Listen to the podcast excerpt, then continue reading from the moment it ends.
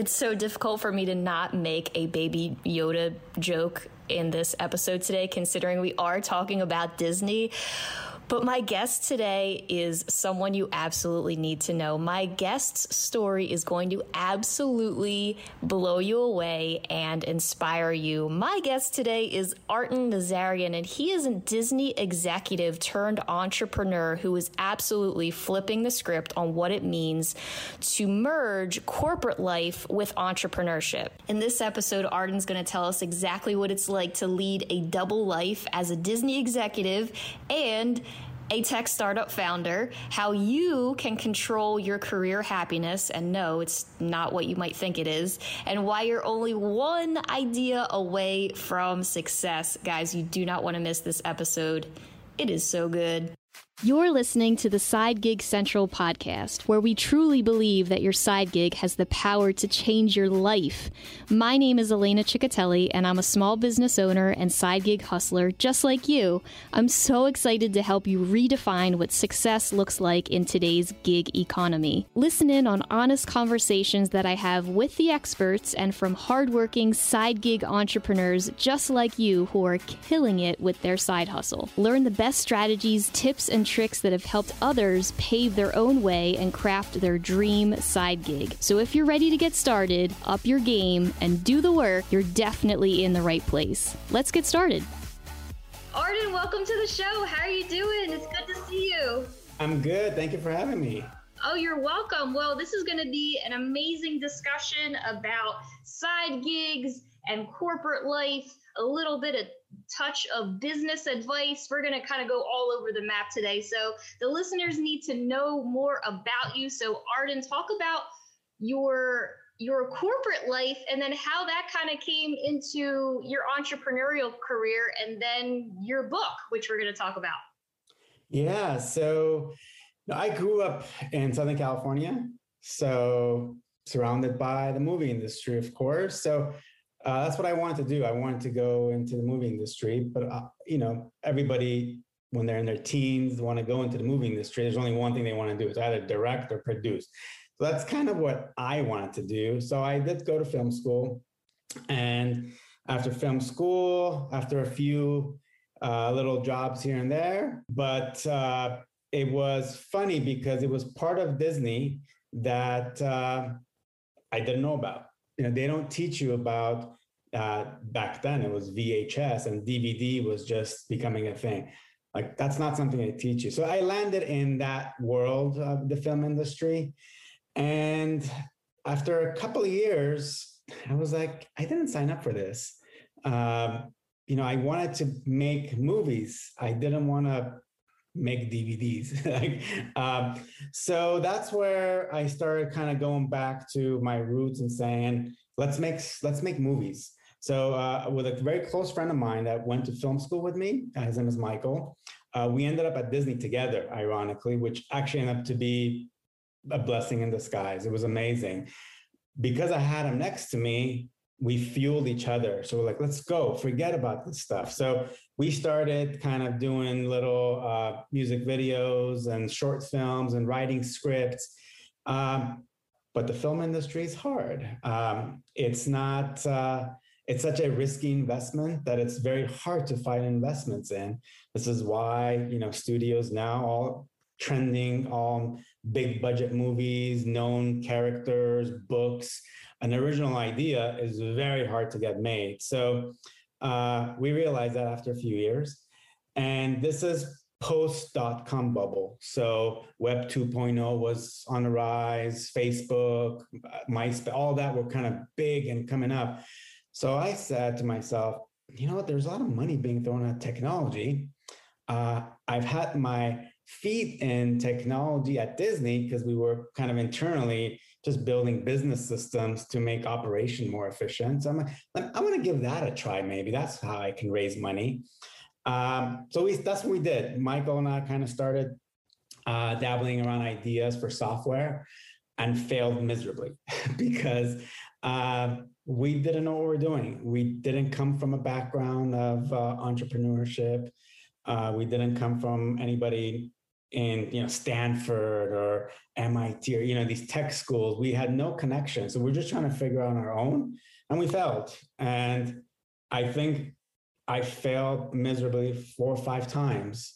Um, but my attitude as always was it's not failure. It was always like, okay, it's getting me one step closer. And um, I don't want to jump ahead, but the core message of the book is that you're one idea away from happiness because that's that's all you're just one idea away and it's never a failure you just keep going and going. So eventually while having a pretty uh, intense day job at disney uh, i had about a team of 35 to 40 at the time um, raised $4 million and uh, we built this large platform for hospitality. And so for about four or five years, I had this double life. I had an executive role at Disney, leading a team of 35 to 40. Uh, and then I had a team of 25 outside of Disney.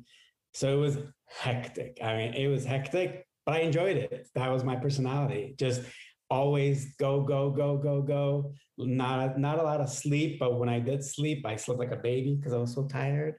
Um, but it was all it was amazing. The learning experience was amazing, and by the once we launched uh, the product into the market, and we got adoption because it was hospitality. We focused on LA, Vegas, Miami, New York, where you know hospitality is big, especially in the nightlife space.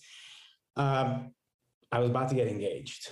And being out at nights, um, onboarding these teams that are always working late, uh, I was just like, I'm, I'm so tired. I, I don't know if I want to do this anymore.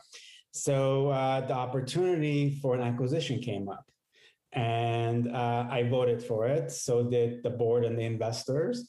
So it got acquired. Um, unfor- the unfortunate part was that it was acquired for a, stock deal uh, by another startup. And then COVID kind of crushed a lot of these startups in the hospitality space. So we'll see what happens uh, in that, but no regrets at all. The learning experience I had, and ironically, the learnings that I had in my startup started outpacing my learnings at Disney. So I was actually bringing into Disney, a lot of things I was learning outside, and it was making me look so good. So I kept getting promoted. so, so it was like this double benefits that uh, I got externally and internally. Obviously, there's a lot of ups and downs, so it's not all gravy as I'm saying it. But at the end of the day, the the the learning experience and just jumping for it and going for it and not having the fear of oh my god what's going to happen if this doesn't happen all that it's not something that crossed my mind. It's just naturally, I've never been the type to let fear hold me back of, of business stuff. Sure, fear, fear will hold me back from jumping off a plane. That's a completely different type. But uh, when it came to business, fear just doesn't hold me back. Um, and about uh, a few years into marriage, so I've been now married uh, seven years. Uh, obviously, we want to start a family. And uh, eventually, my wife got pregnant. And I was in the process of starting another startup on the side because for anybody listening that knows the corporate world, a lot of ups and downs. You're going to go through uh, times that you're like, this is the best job ever. And next week, I hate this job. Um, and that happened to me a lot. And that's why I kept pursuing my side gigs or anything on the side because in my mind, like, is the should I jump to another corporate world because is the grass greener on the other side? I never thought so. I thought that they're all probably the same. Uh, I need to take ownership of my career happiness. If I think that, oh my God, this other company is gonna make it better for me, it's not. It's all about it's. I need to take ownership. So that's why I kept not jumping and leaving Disney and kind of keeping it there. And uh, when my wife said I'm pregnant, I said, oh my God, I don't think I could do another startup because it was so hectic. Plus, I'm a big reader. And when you read about all these very successful uh, business folks, histor- history and current, one of the things that always stands out to me is the books are always lessons, his business lessons. Always sprinkled in there is this person saying, but I wish I had spent more time with my kids. Always in every single book that I read. So I said, if I'm reading these, why would I ignore that part of their advice? So I told myself, um, I want to be an active and present dad. I don't want to have, I don't want to say the same thing uh, when I'm 80, 90. So I put that startup to the side, uh, but I still had to do something because I couldn't let that creativity go. So a lot of people are asking me, how do you do this large startup while working at Disney and constantly getting promoted? I said, I'm going to put that in a book. That's going to be my startup uh, because it allows me to not be away from home, uh, see my son grow up, um, and be very active and involved and see every moment and not miss any a single moment. And that's how the book was born, just being my startup uh, that allowed me to uh, be a present and active dad. And I wanted to finish it um, while he was not even one. Well, again, never written a book before. You don't know what you don't know. So um, it I wanted to finish it in a year. It took me three and a half years. Uh, and during that three and a half years, uh, I also became a dad to a daughter. So both of them I watched grow up. So they're now, uh, one is going to be three years old and the daughter is going to be one year old next month. And uh, I wouldn't take anything back. Uh, you know, COVID was a blessing in disguise too, because I got to spend so much time with them at home. Uh, so all that was great, and the book writing and marketing was uh, all done from home. So uh, my goal of not wanting to miss moments, I made it happen. So that was my goal. Artin, I love your story. I'm so inspired by your story because you know how they usually like life imitates art or some weird way. I feel like your story that you just told, so many people can relate to it. And I'm a little bit selfish because I relate so heavy to this story right now because I my full time job is I work at Lyft. I work in sales at Lyft, right out of Silicon Valley. There, probably you could probably shout out your window and say, "What's up?" I'm to maybe draw this parallel, and you can correct me if I'm wrong, because you have those creative juices. You know, you said in the beginning you wanted to get into film and and, and make sure, but you, I think, your art is is within your story and you have well maybe not inadvertently because it sounds like you plan everything out really well but you are then you're sharing your story with the world and it's helping other people and isn't that what movies do? Absolutely yeah i mean storytelling is at my core. That's what i want to do. You know the one thing that i realized um, when trying to write a script and trying to produce movies and then not really getting a hit and then getting into software, I realized that it wasn't movies per se that I was drawn to. It was building something and telling a story. That was what I was drawn to. And I realized that, nah, you could build anything, you know, uh, building software, building, developing real estate. All this is just building something and then telling the story of it. So it, that was a big realization for me because otherwise I might have that, I might have felt like I failed on my original goal, but I realized that no, that was not my original goal. My goal what is to build and tell a story, and there's a lot of ways to do this. Which then uh, that's why it opened up my eyes and doors around. Oh, there's this. So that's why I'm very heavily involved in real estate. I'm very involved in uh, investments and stock market, and all this is all around building and telling a story. That's kind of and kind of always in the back of my mind knowing that I'm one idea away from like the next thing. So never give up because there might be 10 failed ideas, but eventually it's a numbers game. So eventually one will be good. Oh, a, a thousand percent. It is. And you are one idea away. And I love that so much. And I want that to be the quote for this episode. so we are going to pull that quote right out of there. I do have one question for you. And I think you touched on it a little bit earlier. And that is talking about why it's so important for you to validate an idea, right?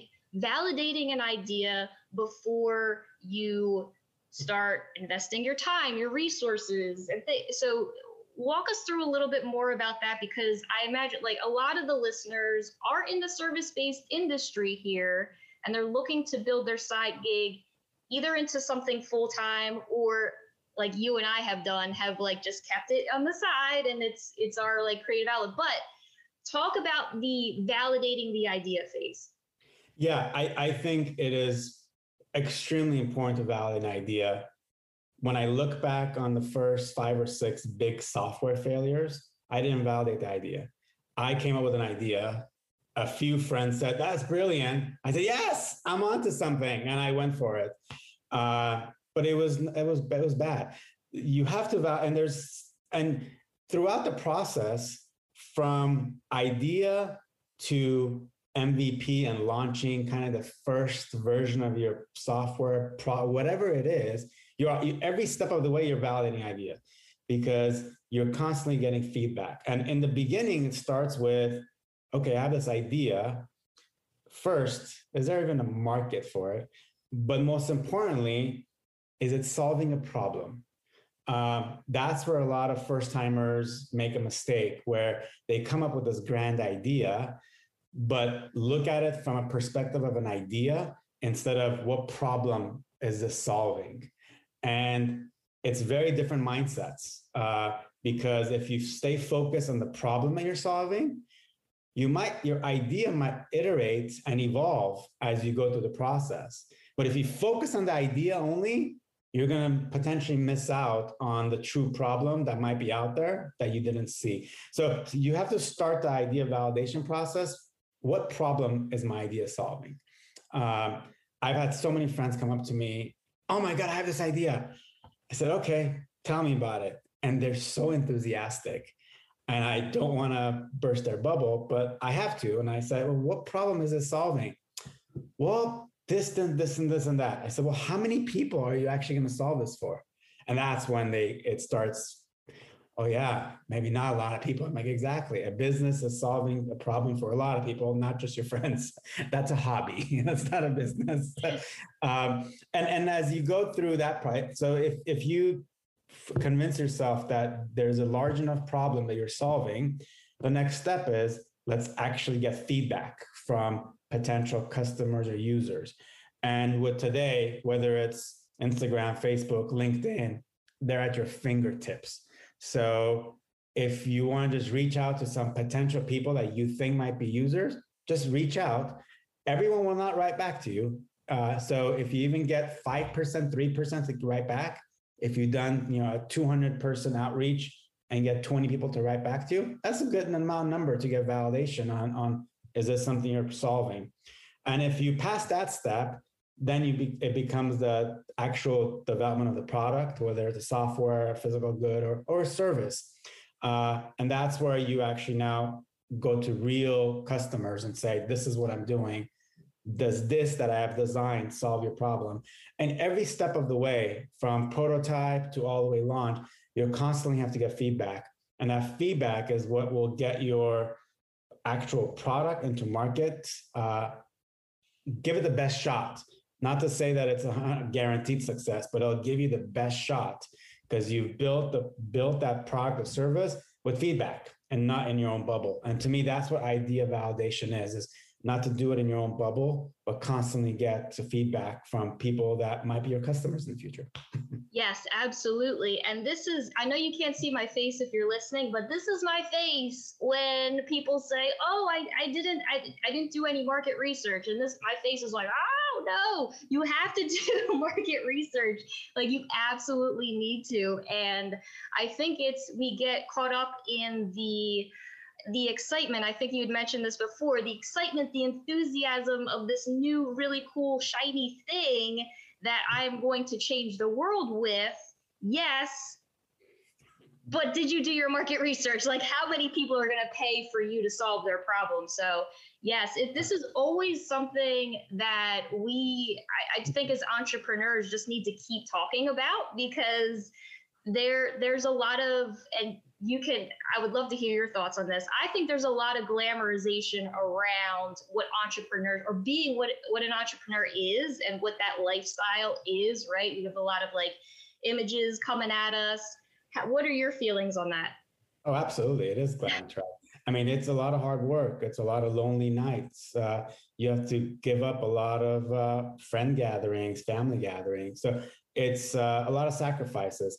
And you know, the, the one thing that I didn't know prior to any of these what it actually meant. So you hear the cliche saying that, well, what are you passionate about? You know, make sure you're doing something you're passionate about. I'm like, well, I don't know. I'm passionate about basketball, but I'm never going to be an NBA player. So, like, what does that mean? Um, but I, I realize what that means. It's not that, you know, you're passionate about climate change. You know, some people might be, but there might be some little thing you're passionate about that you just want to see it through. And it's that passion to see it through is what that cliche saying is about. Because if that idea is just this shiny object for that minute, as soon as you hit a road bump, you're going to quit because you're not passionate enough about it. So that passion is actually more around the resistance and, and helping you fight through the roadblocks and all the hoops you have to jump through. Um, I've, I've personally been there where I came up with an idea and I started looking into it, market research, and I'm like, oh, it's too difficult. And I, I had to step back and I said, ah, I say it's too difficult because you know what? I don't really care about it. It was just an idea that was fun at the time, but I didn't care about it. But when I do care about it, it's like I become a shark that just smells blood and I'm to go until I find my meat. Uh, and that's, that's the passion that you're not to let obstacle get in your way. And that's a lot of hard work. And it's not talked about a lot. Uh, all the sacrifices are not talked about a lot, but it's a lot of hard work um, and a lot of uh, potentially gray hairs too. I lost some hair in the No way, no way. You look great, Artin. You just, I, I love, I love how you reframed the enthusiasm because I, I, I do think that we get, we get lost in the hype. So I love how you reframed that. I can talk to you forever about this topic. This is just such a great topic. You are such an amazing guest. Guys, the book is called Side Adventure. I'm going to put the link to Artin's book in the show notes so you will just easily pop over there, go ahead and buy the book. I am just so excited for you and this book, Artin. Like, any quick takeaways that you could give uh, to the list? Like, what are they in store for when they hit buy on your book? Well, obviously, my story and journey. Uh, and that's what I wanted to make sure it was more about storytelling and not just a boring to-do list and task list. Uh, but beyond the stories, it's kind of a practical guide around how do you even build a foundation to start something on the side, and that applies to everybody. So about half the book is about it will will touch on everybody because a lot of people want to start something, but they might not be financially ready. They might not, their jobs might not allow them to. Uh, so I talk about how do you actually fa- build that foundation. And then the second half of the book is more around the software side of the of business and how to build software uh, on the side because you still have to juggle both.